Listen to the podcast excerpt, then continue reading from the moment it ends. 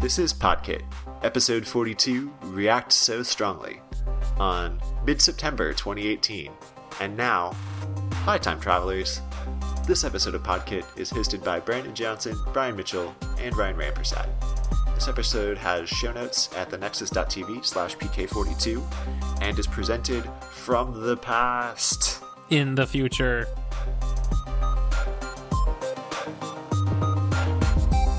Just to start off, plug on some hot new Apple news from several days ago. Um, the new uh, September event keynote. Take a listen to the Nexus special, which is at thenexus.tv slash ns60 to take a listen to our thoughts of all the juicy new Apple news and thoughts and softwares and phones and watches and etc. Yeah, that was a good one. Or, the, or those that don't happen. Who knows? Yeah. What happened who anyway? will have known? Yeah, uh, wibbly wobbly, timey wimey stuff. Yeah, you you just never know what products will get released at these Apple keynotes and well, you know, we'll we'll talk all about how much we got and how much we didn't get. This is true. Yeah. But this episode is all about not Apple stuff. So let's talk about some other news and things. Let us indeed. I see a Scott Hanselman blog post in here. You sure do. So, you know, I, do, you, do you guys know who Scott Hanselman is? I do not I- know. I've got to know him kind of like an old friend on account of me trying to figure out what C sharp is over the past couple months.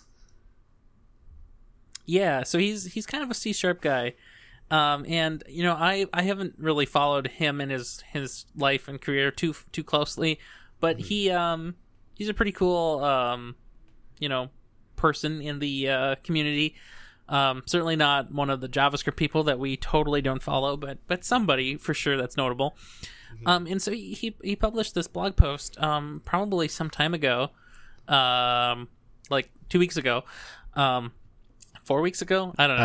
Uh, a month ago. Yeah. Um, and, and so, you know, um, when you read the website, though, you know, this blog looks like it was um, from like 10 years ago on WordPress, but it's totally running on a .NET server. So that's kind of funny. Yeah. Um, but but I really thought this was an interesting post. So so um, you should go read it. But the the idea is, how do you even know this crap? So what what that means is, um, we're all kind of developers here, in some way or another. We develop something, and and some of the people listening to this this episode might also be a developer. Uh, and they also might just not be a developer, but also know some strange things that other people don't know yet. Um, and so I often experience this, and I, and and and I don't know if it's a syndrome like imposter syndrome, but it's the how do you even know this um, kind of experience. And so, um, for context, about a month ago, I was at a HackerX event. Um, and HackerX is this kind of speed recruiting event where you you get five minutes to talk to each kind of group, and then you rotate. Um, and at some point, um, we got a guy who was uh, an expert in AS400 systems, which is really cool Wow. because that's uh, you know a kind of a legacy thing now, and there's probably you know a handful of AS400 experts out there in the world, which is amazing. Um, and and so he was he was um, introducing what he does to to to the person I was with and and and me, and he he mentioned AS400, and I'm like, yeah, oh yeah, of course. And he's like, wow, you actually know what that is? Most people never know what that is. Um, and and and then I thought, how do I even know that? yeah. Um, and and so that's why this this particular thing resonates with me so well. Um, and and so um, this this Hanselman post, you know, he he goes on to to write about this experience about finding an icon. Um, and while he isn't really a front end person, he knew there must be a Unicode icon for what he wanted to do. And then one of his fellow engineers said, "How do you even know that?" Um, Yeah. And so his perspective on this is that there's this kind of intuition that you know developers earlier in their career might not have yet, but this feeling of you know there really must be a function or a site or a tool that does X, Y, or Z, and that somebody must have already come and done this in this kind of similar situation. And Right. and I think that that's half of it, but I think it's also this this other thing about just just retaining knowledge and having exposure. So what do you guys think? No, absolutely. I think you know, um, I maybe earlier on in in Podkit's existence, I talked a lot more about um, kind of my days when I was doing tier one technical support, and I think that's a that's a very similar sort of sort sort of situation about like retaining knowledge um, of uh, like of sources that you don't you don't really remember where you've where you found it out, but you're like, no, I'm pretty sure this is this is how this works, and some share of time that that's borne out, and other shares of time it's not.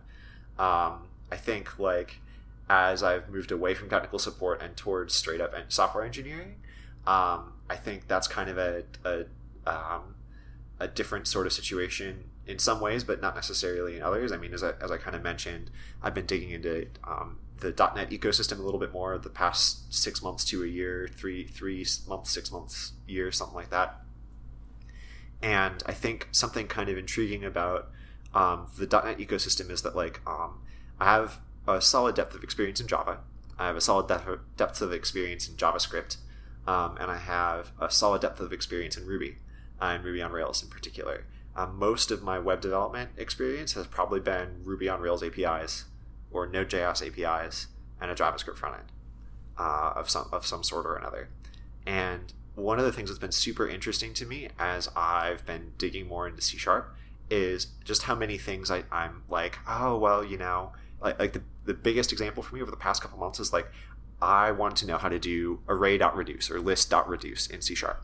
And I was like, there has to be something like this. There has to be something like this because it, this can't just be a, something that the you know like sprung for fully formed out of uh, Brendan Eich's head because I know it wasn't his idea. Right, right? exactly. Um, so uh, I I looked it up and I looked it up some more, and everyone's like, "Well, yeah, I mean, you can kind of do that, but why would you do that when you have LINQ? Right. And I was like, "Well, what what what the heck is LINQ?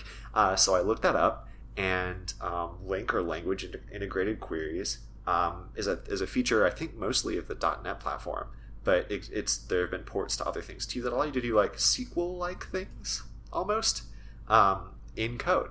Um, so you can query uh, a list more or less um, using things like where statements and select statements and stuff like that. And like I know enough SQL to get by, but I don't I don't really think in those terms in particular. I'd much prefer map, filter, and reduce.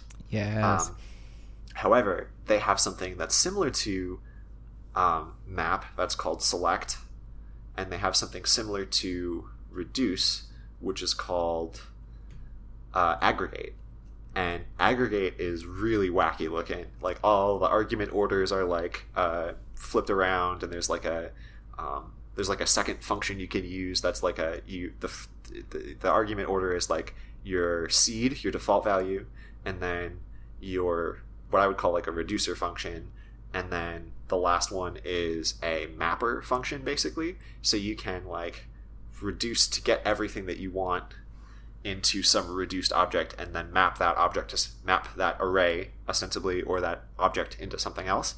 Um, and that's really fascinating. It's mm. really cool that they have something like that. Mm-hmm. Um, but um, that was like one of those things that kind of fits in that in that paradigm. I think because like I knew that something like this had to exist. I knew that I could write something that did this, but it took me a little while to figure out um, what it was. Even though it did eventually end up being borne out. Right, and I think it's a cool parallel of knowledge. So, like you knew from your own personal experience about mapping and reducing in JavaScript, and yeah. then you just you you have this sense that well, if it can, if JavaScript can do it, surely this uh, enterprise quality compiled language must also. Right, right, right. It might not. It might not take the same format. It might not look the same. Right. They, th- these folks must have thought of it before JavaScript did. Hopefully. Right? Almost certainly. Yeah. Yeah, I think JavaScript's a unique language where it's you know constantly evolving, but I think a lot of features in JavaScript come from other languages these days, especially. I mean, look at like the pipeline operator proposal and Oh yeah. Um I mean, yeah, some of these modern ES 2015 plus operators. Um, and oh, I think something like npm as well as a package manager can is I think it's a pretty unique package manager and partly because it was later to the game than a lot of other package managers. So they could kind of take the best features of the other ones and incorporate them into what is npm. Totally. And I think like uh, I I think you're right too. That like um, what this kind of gets the what what what Hanselman's post kind of gets to is like this idea of like how do we know what we know, um, which is which is of course a big thing for me. And like what what are, what are these like felt senses that we have and where do they come from? Mm-hmm. Um, and I think like like Brian said, a lot of it's because like the the lineage of these ideas. I, I think as you get more familiar with what is out there, particularly in the software engineering world, but I think also in other disciplines as well. You're like this. This isn't new. This is something that somebody else has thought of before. And while it might have a fancy new name like suspense, or uh, it, might, it might have a fancy new name like uh, like uh, um, like uh, like state management, right? Yep. Um, right, like state management in a web app isn't really a thing people talked about as a framework level feature until React, I would say um, or React gave that discussion a new definition, right? Like you don't really talk about like state management in in Ember. There's Ember data. That's what you use, right? Right. Um, so I, I think like I, as I, I, think certainly as I've matured, and this is uh, gets to that kind of jadedness we discussed in the fringe, is like I've I've um, uh, lost patience for folks thinking um, or for folks reintroducing new ideas as though they sprung fully formed out of their head without kind of paying respect to the things that came before it. Yeah, I can, um, I can, I can see that too. I, I will say that I think, I think there's a difference of wholesale reintroduction. Like, right. oh yeah, I totally just remade, I totally just invented promises in JavaScript. Like, yep, that was me. Totally did that. Or, right. you know, like, um, you know before promises existed here's uh, in javascript here's here's uh here's here are callbacks and now uh, we're introducing promises. Other languages have always had promises but for javascript developers it was a totally different way of thinking for example. Oh totally. Absolutely. And so i think it's i think it's uh, an interesting thing to think about. It might not be a totally uh, new idea but if it's new to the people that it's introduced to um, and sufficiently different, then I think that's okay also. No, absolutely. Absolutely. Yeah, I, I find this whole topic of how do you even know this um, very fascinating because um, one of one of my favorite things to do is is to mentor and coach and you know yeah. just just expose um, others, not even just younger developers and, and, and those earlier in their career, but even those later in their career that just haven't had the opportunities to learn some of these odd things that if you just never had a need to know, you just wouldn't know. And I think that's just so fascinating. Yeah, I totally agree. Absolutely. So so when so when the listeners in the future run into this situation of you're you you're helping somebody with something and and you have a suggestion to make because how do you even know this? Um, you know, just just uh, you know, think about that, and uh, you know, maybe maybe give send us a tweet about yeah, that experience because I, I want to hear more about what other people feel when they do this kind of thing. Um, because I think there's also a relationship with this syndrome or mm-hmm. whatever it is to imposter syndrome, with which is you know I totally don't know enough, and, and compared to the other people who know way more, I just I know nothing. Um, right. Because I also totally feel that way all the time. Um, right. But then I also Absolutely. feel like this. How do I even know this? Um, so yeah, cool. Right, and that's another part of why I react so strongly to react, uh, react. so strongly to to kind of some of the stuff that's going on in the JavaScript community is because I, I feel that same way. I feel like there are a lot of people who like to act as experts while they're just as um, uh, they're they're figuring this stuff out just as much as anybody else. Yeah. Um, Yep, that's all I'll say about that. Cool. Well, that was that was enough. I think we I think we did a good job. Truly. Um, so now it's time to talk about something controversial. um, semicolons or not. Let's just open. Uh, start off and say, do you prefer to use them or not? In like today, not historical, historically, um, but today. I'm. It, I've. I I do use semicolons in JavaScript or TypeScript, yes. Um, it depends for me. Yeah, I almost always defer to whatever the existing project configuration is. What if you made a new one? If I made a new one, I would uh, I would probably use my kind of personal um, the project configuration, bootstrapping, if you can call it that. It's really just a package JSON file that I copy into new projects, run yarn install, yarn start, and I'm ready to roll. Um, but uh, I, I would probably not use semicolons. Um, which you know, right, is like um, if if I let Prettier do it for me, that's fine. Um, but uh, I think, uh, and I, and I recognize that there are some situations that this can cause weird, um, weird bugs if you're not careful. Um, but simultaneously, you know what? Um, so can most of JavaScript. So I'm, I'm not super concerned about um, one more incremental, potentially subtle problem in a situation that I think I've just ger- generally learned to avoid over the years.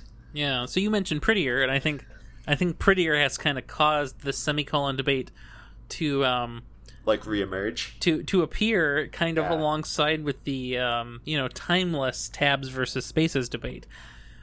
Um, and and also I guess JavaScript is kind of unique in the sense that it allows semicolons to be optional, or at least to be optional for you to type, even though it imp- in- inserts them wherever it needs to.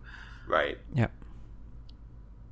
So so Brian, I want to hear more about your um your experience with semicolons because you you come from a, a, a different background than some of us. Yeah, so I learned programming with Java that uses semicolons. Um, that one, you know, I've just always used them in JavaScript and now TypeScript. Um, I installed Prettier on a new application in the beginning of August and used the with semi flag. Um, I think that's that's a pattern that pretty much everyone at my work uses is using semicolons. I'll occasionally forget to type it if I'm just console logging somewhere to debug something, but other than that, it's always there. That's the norm. It looks better to me. My IDE doesn't warn me. I can reconfigure that, yes, but by default. Um, and I I don't remember who it was. It was a year ago or something. Someone posted an article about saying, you know, the similar thing to what Brandon was saying. There are some weird bugs and quirks that can happen. Um, this person was saying you should probably use semicolons, but then there are things like standard, which doesn't, and prettier, which doesn't by default. Um, so I use the semi-standard style in um, some light, light applications at work, um, and then prettier now, but with semis. Yeah. Nice. So I um, have a slightly new opinion on this, um, as opposed to my old opinion on this. Yeah. Um, uh, so previously, I was attempting to enforce the no semi lifestyle on all of those that I knew and worked with, Right. um, which was which did have moderate success, um, but um, that was an easier thing to to um, do at the time because we were working on a plain JavaScript backend and front end. So it, there wasn't any C sharp, there wasn't any Java. It was just JavaScript on the client side and on the back back end. Um, so that made it easier to do that. Now, the current project I'm working on with the current team, we have an extremely mixed code base. So we have some Kotlin, we have some Rust, we have some TypeScript, we have some JavaScript. And you might argue, well, you're crazy. Why do you have all this awful code running around? But that's not the point today. Right. The point is we do. Um, so Kotlin, um, it uses semicolons. Um, Rust uses all the semicolons most of the time, although sometimes it's optional. But for actual semantic reasons, TypeScript doesn't necessarily care about semicolons. Mm-hmm. But the Nest.js framework that we're using ships with a default prettier RC file with the semicolons turned on. And then, of course, the JavaScript code I write doesn't need semicolons. But if I use JavaScript in those same TypeScript projects, well, I might as well just use the same pretty RC file, and I guess I mm-hmm. have to. So then I do, and it has semicolons. So now I guess what I believe is if you're writing plain JavaScript and it's the same on both sides of the divide, you can use no semis and that's fine. But if you do have another language you're using with semicolons as part of the language itself, then you should probably just deal with it and just use semicolons. And that might be why we do that at my work too, because a lot of the the code written is in C sharp, which Yeah. needs semicolons. So You. I think that's I think that's just a fair reason. Yeah, I I I buy that. I think um, you know, um, I, I'm seeing I'm working on more projects now where the the person who sets them up um, or who has set them up because I'm kind of moving uh, kind of between projects a little bit more frequently now.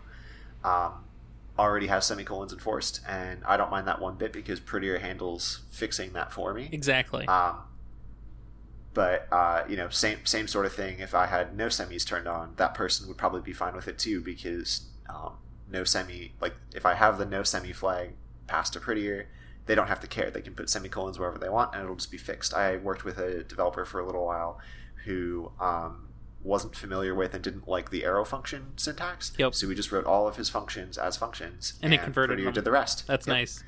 Yeah, I um my TypeScript um doesn't always get semicolons at the end, especially when I do a console log statement. I just forget to put a semicolon at the end, and Subprettier will just come back and just fix it for me, which is wonderful. Yep. That's what it's all about. So I, I will also mention that just just the idea of prettier. Um, so do you do you guys think of prettier as sort of JavaScript's formatter tool? Like that is the that is it. It is Oh. a tool for JavaScript style. There's standard. There's custom ESLint configurations. I yeah. think those of I think of those as different things.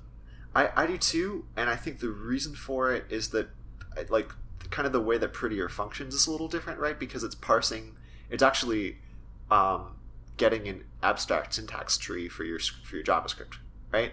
And it's and it's basically pretty printing that AST back into back into JavaScript code that's formatted in a certain way. Wh- Whereas like ESLint isn't doing that same thing, is it? Not that I know of. I'm not can, sure. It, uh, ESLint can do like um, you can you can run fix with ESLint, and that will uh, fix things. um, Right, right, right. But it's not it's not actually Yeah, like, it's different. converting it to an AST, AST and then back into it might do that in order to actually make those fixes, but it's certainly not reformatting most of the time. right. Um, well, so the, so the reason I bring this up is so so Go has something called Go FMT, and um, basically, if you want to put your code onto the Go repository, you run Go FMT, Go format before you do it. Um, and then all Go code is basically formatted in this singular, singular, uniform way. Um, there's a Rust FF, Rust FMT, Rust formatter, which you can use to format all of your Rust code. And I'm pretty sure it's turned on by default whenever you use VS Code with um, the um, RLS tool, which is the Rust language server. Um, so so I kind of I kind of think now that most future languages will have this kind of default formatter. Um, and the reason I think that's really good is that it makes reading code from anywhere kind of have this uniform, you know, syntax. Uh, Bixby just turned on. That's pretty funny. I don't I don't know how saying Rust FMT triggers Bixby, but that's cool. Um, Yeah. We'll talk about that in a little bit. Um, so I, I just think it's interesting that the new languages have this, and so the reason I also think that's important to bring up is because I was coding in Java and Kotlin recently, and it was infuriating that they don't have a language level formatter. So you can you can tell Eclipse or uh, IntelliJ or whatever weird thing you use to code Java to actually format, Right. but it's not the language settings, it's your settings. And sure, you can change prettier rules a little bit here and there, but it's generally something that is applied separately from the IDE, and I think that's a big deal. right. Um, the first time I'd ever heard of some like a like a language doing something like this was Elm, Mhm. um, and I think that predated Prettier by a little bit, but it was Yeah. kind of the same sort of thing. And Yep. I remember looking at Elm code. Um, actually, I, I won't even use my words. I'll use Richard Feldman Feldman's here because I think he had a really good um, kind of evaluation of this. He said, um, uh, and I'll see if I can find the tweet to back this up, but he said something along the lines of, "I was l- working with somebody who was new to Elm, and um, they were asking me for feedback on their application that they'd built, and um, Feldman basically tweeted something along the lines of."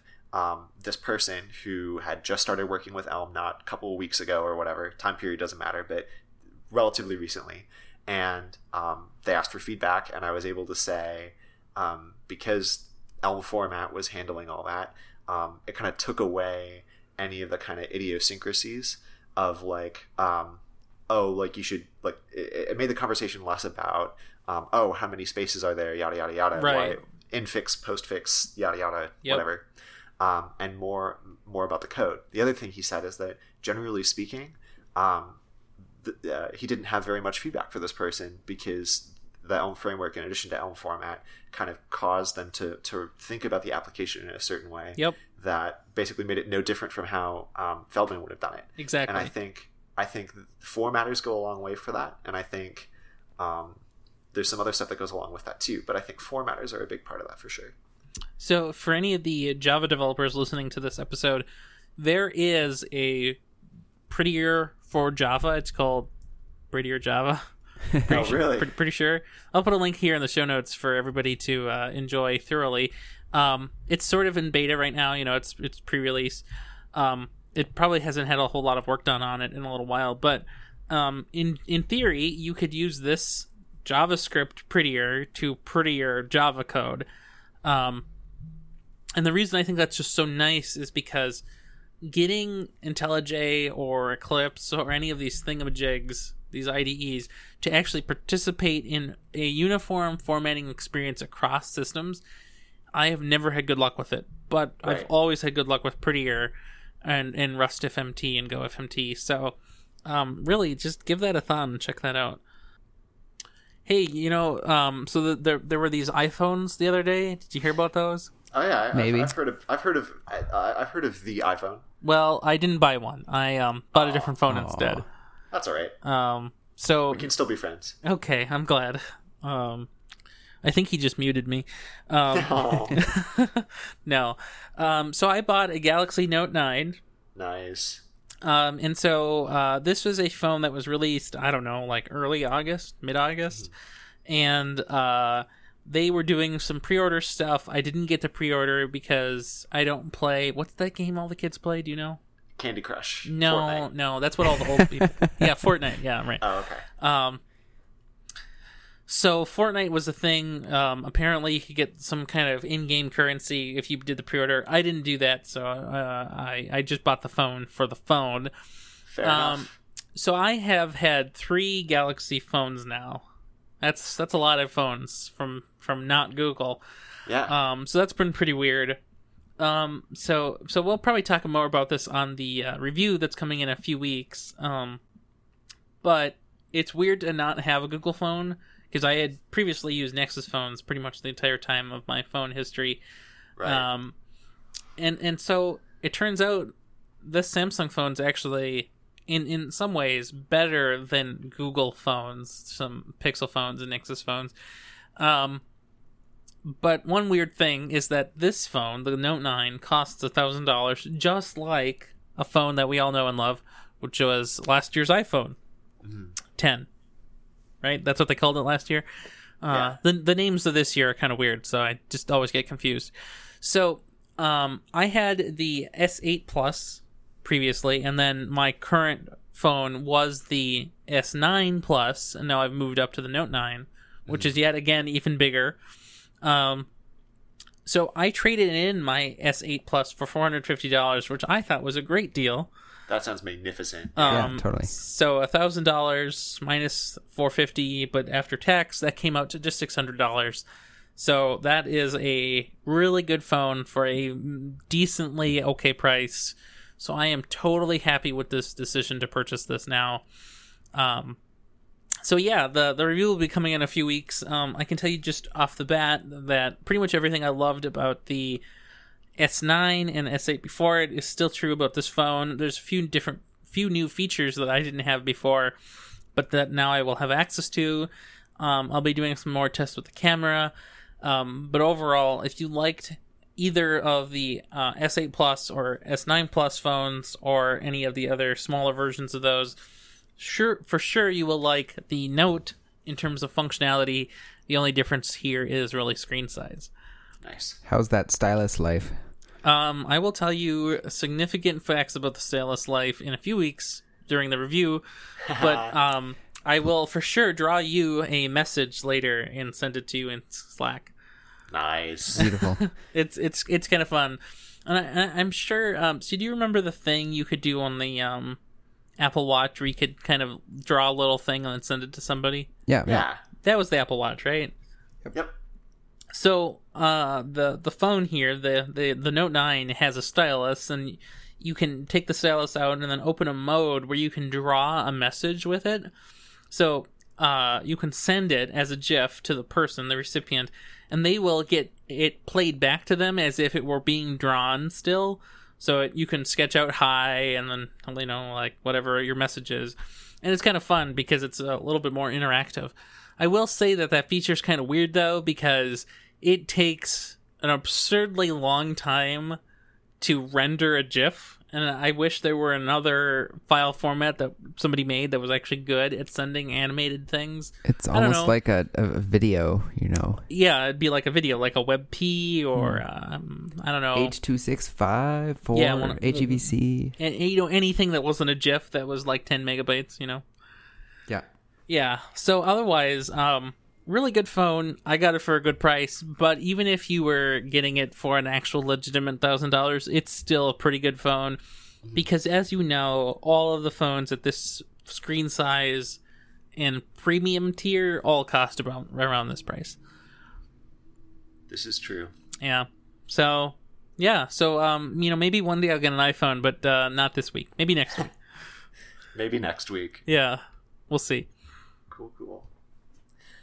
Well, uh, some other kind of internety news happened recently. Um, a little while ago, Twitter deprecated uh, some pretty core APIs used by uh, third-party Twitter clients um, around notifications, um, favorites, um, and some other stuff too. That makes it really kind of hard to use a third-party client now.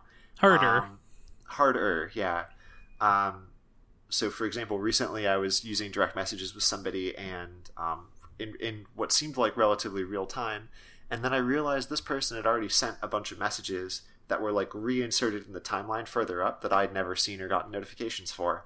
I think that kind of um, the all of the streaming API endpoints Yep. are now kind of no longer available, Mhm. which makes using Tweetbot um, really difficult for me.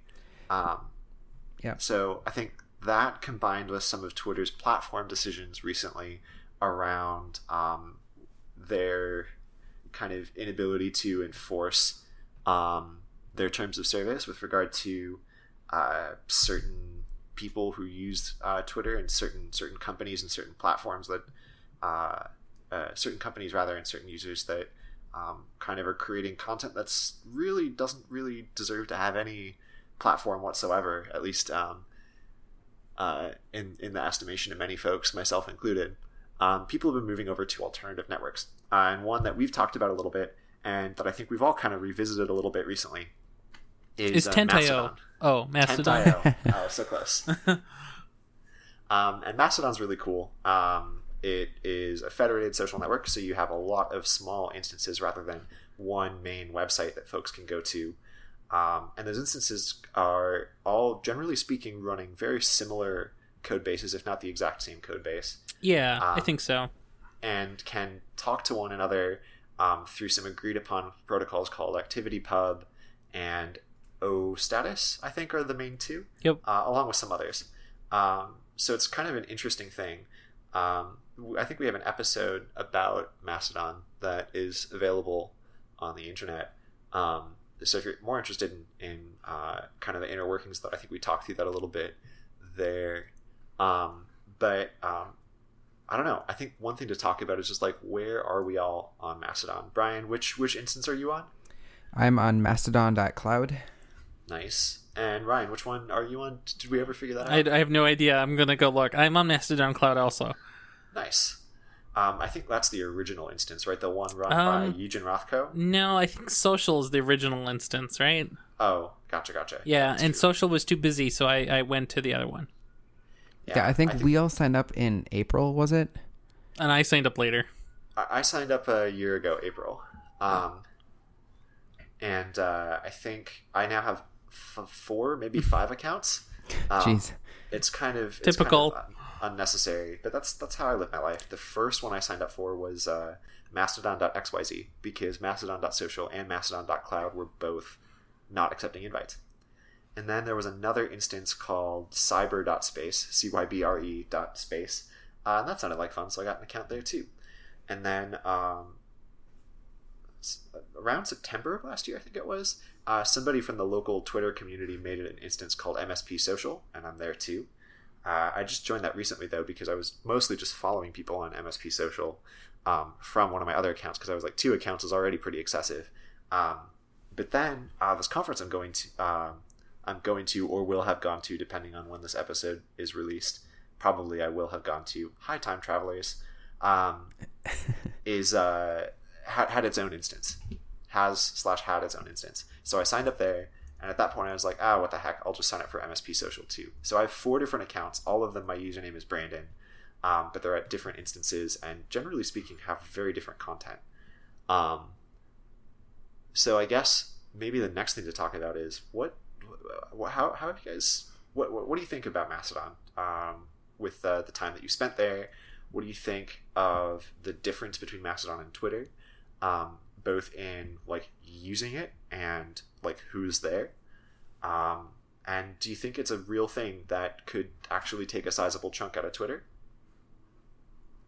I think we're working on it. I, yeah, I don't know if this is all the way there yet. I the people I follow on Mastodon are mostly people who I follow on Twitter as well. Right. Maybe even exclusively. Um, so there is some overlap there. I think the concept of um, what is it? That's you can hide content. What is that? What do they call it? Oh, like a like a content warning. Yeah. Content warning. Yeah, CW. I think that's the community is still figuring out when to use that and when that's appropriate. Yeah. You know, um, I, I think I think in terms of can we get normal people to use Mastodon? I don't think the answer is yes yet, mm-hmm.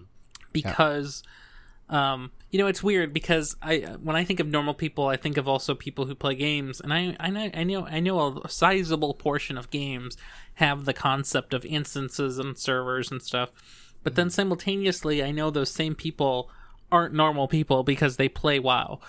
So I don't know. It's it's hard. Um, I mean, you know, it, it, it, I think when when we get to the point where somebody makes an interface that is a little bit more appealing somehow, and I don't know what that means yet. Um, the default Ma- Mastodon interface is kind of this column, kind of TweetDeck like style interface. Yeah. Um, you know, when somebody makes the uh, Facebook equivalent interface, which is funny because it's really just blue and right. a single single column. Um, you know, maybe that's when um, it gets big enough to actually get some people to actually try it that are from the normal sphere um, of users. Mm-hmm. And and you know maybe that's um maybe that's a single instance that somebody makes and it has a, a special skin for it. And then maybe that special instance also has enough money to make um, a few really nice apps, but for themselves. Right. Um, so basically, it's a first party Mastodon client instance thing, I guess. Right. Um, I don't know. I think I think we're just a little bit um, away from when that happens, um, but I can totally imagine that happening. I think there are problems too with linking to user accounts on other instances, um, and kind of where to draw the line there. Um, I think too, if instances start implementing special features, it's going to break compatibility or really start to have a more centralized feel. If there's clearly one instance that puts way more effort into it um, so I think you know the balancing open source community contributing back to the rest of the other instances, um, which third party or first party applications become very popular, how well they keep up with the features and support things like linking to other accounts and things like that. I think there's a lot still to be played out. Yeah, I agree. Yeah, I, I, I like the service a lot though.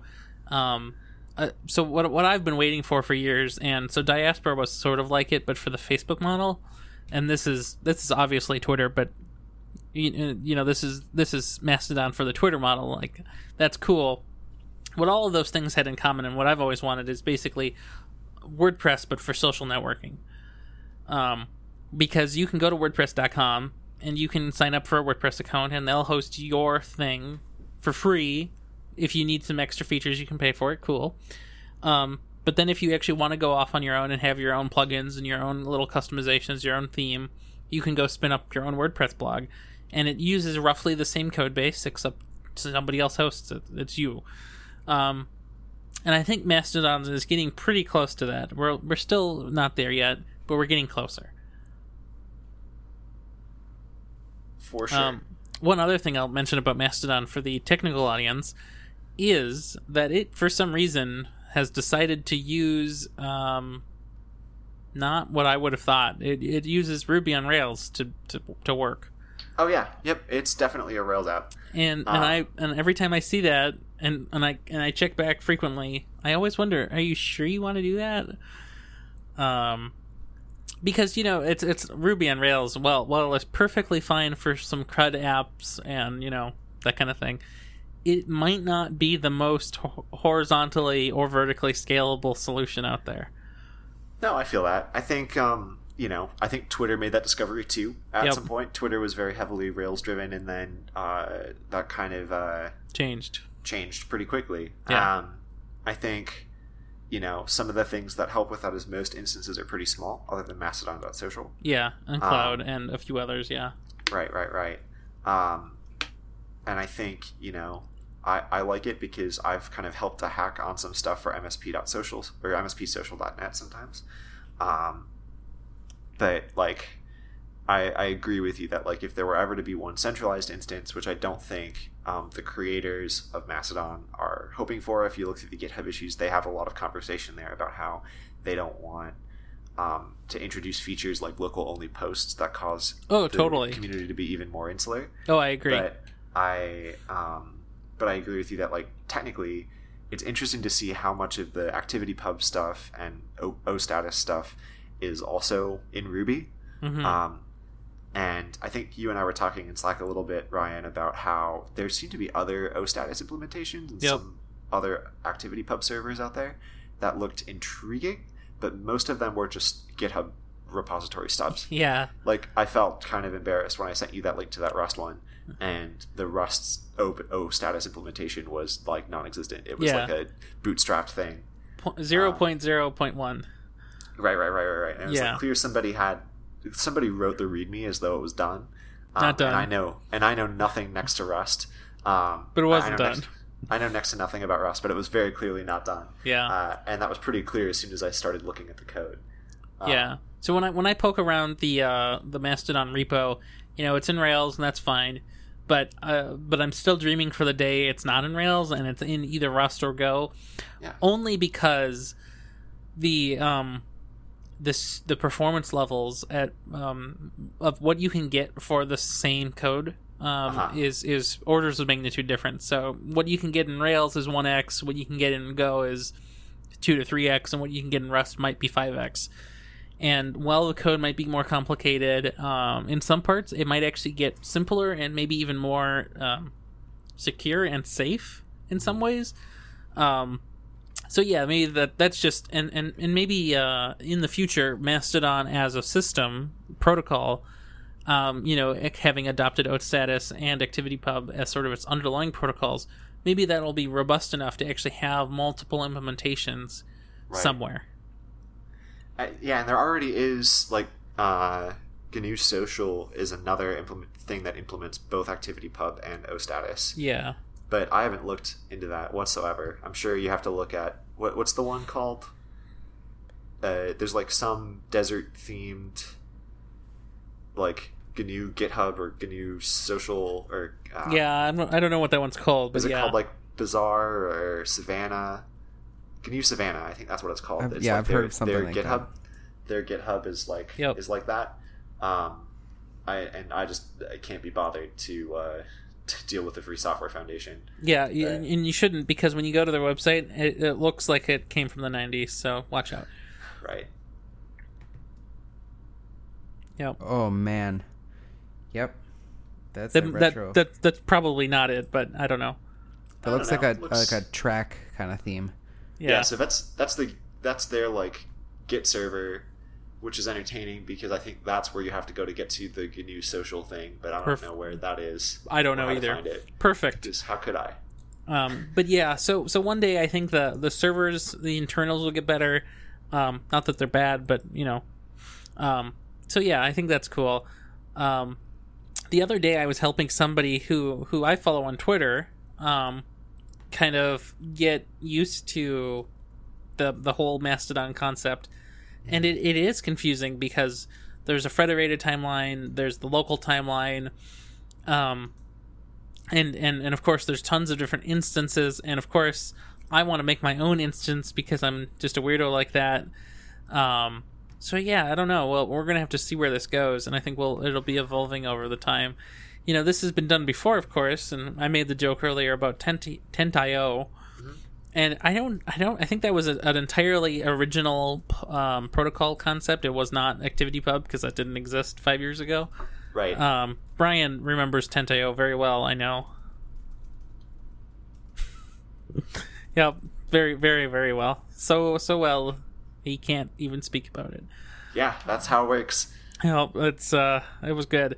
So yeah, I think um, I think we'll we'll, we'll be sticking around Mastodon for a little while at least. Yeah. You know. So you know what time it is? What time is it? Well, it's time for new Twitter followees and new Mastodon followees.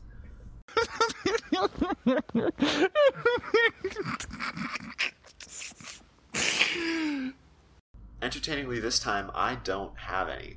Um, I don't You know have none? I have none. So so you you went from two thousand to four thousand to four thousand. Four thousand. Yeah. Uh, plus or minus zero, I think, is the phrase. Plus or minus Ah. zero, yeah, uh huh. So, uh, yep, no, no delta. So what's happened in your life that caused you to suddenly stop following new people? Um, Are you feeling okay? I, uh, no I think he needs to lay down. He's ill. Yeah, Yeah. I'm. uh Yeah. Uh, anyhow, Brian, who did you follow? Um, so a couple people on this list are those that I think you guys have followed forever ago that I finally did. So the first being Dan Abramov, which is at Dan underscore Abramov, kind of spelled how it sounds. He's uh he works on React. He co-authored Redux and Create React App. He's got lots of opinions and lots of React experience, and he posts a lot, and it's cool to, to read about. He is very, very cool. He's pretty nice. He's fun. Yeah, I would consider him a very good kid. The next person is Kent C. Dodds, and he's another cool JavaScripter. He might be on TC39. Also, I guess he works for PayPal, and he's done stuff for Egghead and Frontend Masters. And I think I've seen him talk, but I don't really remember exactly when or where or what he talked about. But JavaScript Minnesota. I, yeah, I know for a fact he was at JSMN, and I know he was talking about his uh, component styling library that I believe was called uh, gli- not Glimmer. Glimmer's the Ember thing. Um, Glamorous. It was yeah, like that sounds it was right. like Glamour um, became like Glamour kind of fell out of favor, and then he created Glamorous, and now it's a PayPal thing, and yeah. Oh yeah, okay, I remember that talk. Yeah. Yep. But um, it looks like we did not record that, or if we did, um, somebody at some point requested us not to post it. So post it, we did not. Um, Too bad. but I I trust that somebody remembers that that talk did happen. Yeah, so uh, I have four people this episode. So number three is uh, Amro Mousa. He's uh, one of the iOS developers at Twitter. Um, I saw some tweets retweeted of his when the all the discussion about the Twitter streaming APIs being taken down, being taken down. Um, so I gave him a follow there. So he's he tweets a bit about Twitter itself and other things too. So yeah. Nice. And finally, uh, Shalana Dawson, who just gave a, uh, a talk at the end of August at JavaScript Minnesota on like uh, what was it type typography or the different Yeah. ways of rendering typefaces and fonts between print form like literally physical print media and um, the web. And that was super interesting. Yeah, it was a really awesome talk, and it was cool to see just how much of uh, how much of that is stuff that like people don't really think about when they're building for the web, right? Yeah. Um, but is it's so it's so like critical when you actually see it live for sure. And I even used a after she was describing how line height works. I even used that at work the next day to fix a bug I was trying to fix figure out. Nice. Perfect. Nice. out. It was great. Spinner font font based spinners change when they when you render them into the DOM would like increase the line height, but just line height zero and it was fine. Nice. So Right on. the more you know. Yep. All right, that's it for me. Well, I don't have any Twitter followees, but I do have some uh, Mastodon thingamajigs. What do you what do you call twit followees on Mastodon? Uh, Tweets pals. are tweets are toots. Okay, so it's new new new Yeah. Mastodon pals. Okay, So, so, so a pal is somebody who follows you, and a friend is somebody who you follow. I don't know. that Just hurts. that I can't about, think. How about tutors? No, No, that's all right. No, We're not I- going to do that one. yeah, I think that's a noble family or something. So that's I don't know. that's an E for effort. Uh, Love Um, so so I I, I just put my um Mastodon Cloud handle here in the notes just so that everybody can go and see what I do. Um, but I follow this new guy called Ian R. Buck and this other guy called Brian Mitchell, and I for some reason I apparently don't follow Brandon. So that's okay. I don't know why. I Um, don't say anything entertaining, so it's all good. But um, so the other day, um, Rands, um, whose name is Michael Lopp in real life, um, whose blog I read and who I follow on Twitter, was trying Mastodon. So I followed him on Mastodon and kind of walked him through some of the stranger aspects of being on Mastodon. So that was cool. So I, I follow Rands on Mastodon now. A cool individual, to be sure. For sure. And he has a, a book that you should read about managing people or something. So you got you got to plug the products of other people that you follow on Twitter. That's what you got to do. That's true. That's how it works. That's how it works. Um, so maybe one day I'll actually follow actual people on Mastodon, but it's not today. Today is not that day, indeed. No. That's it for me.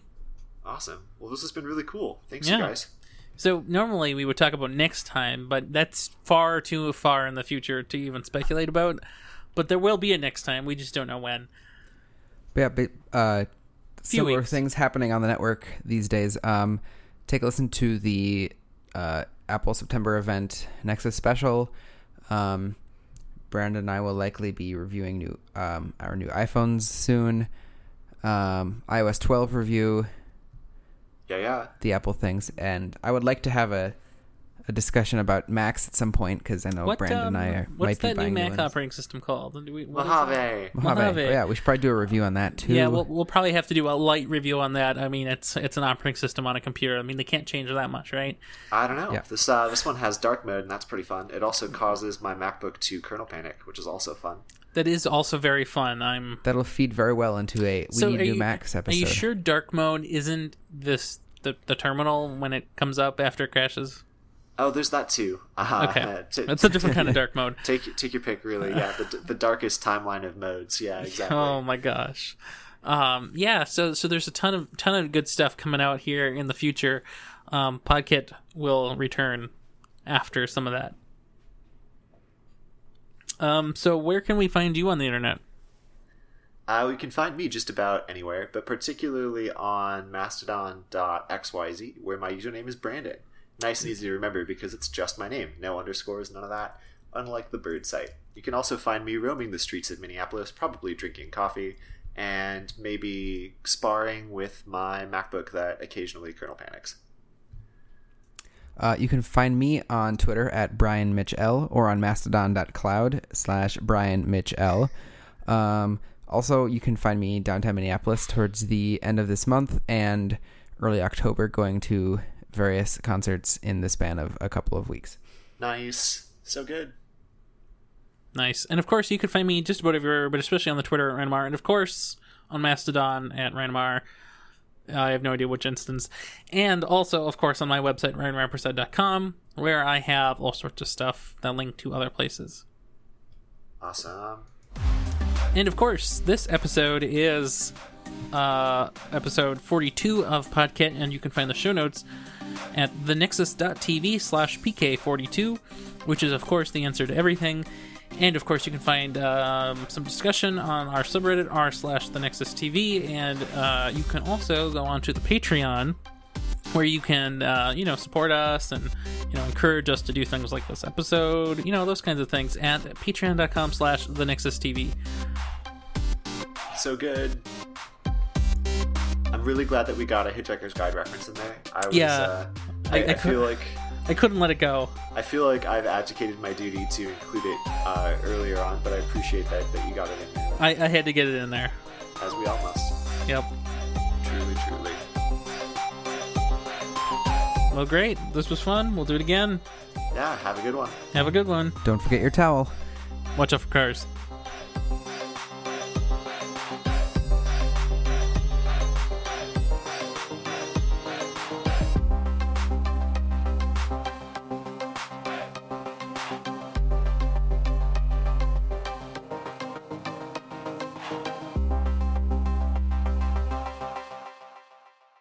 The Nexus The Nexus, the Nexus TV podcasts from the Technological Convergence.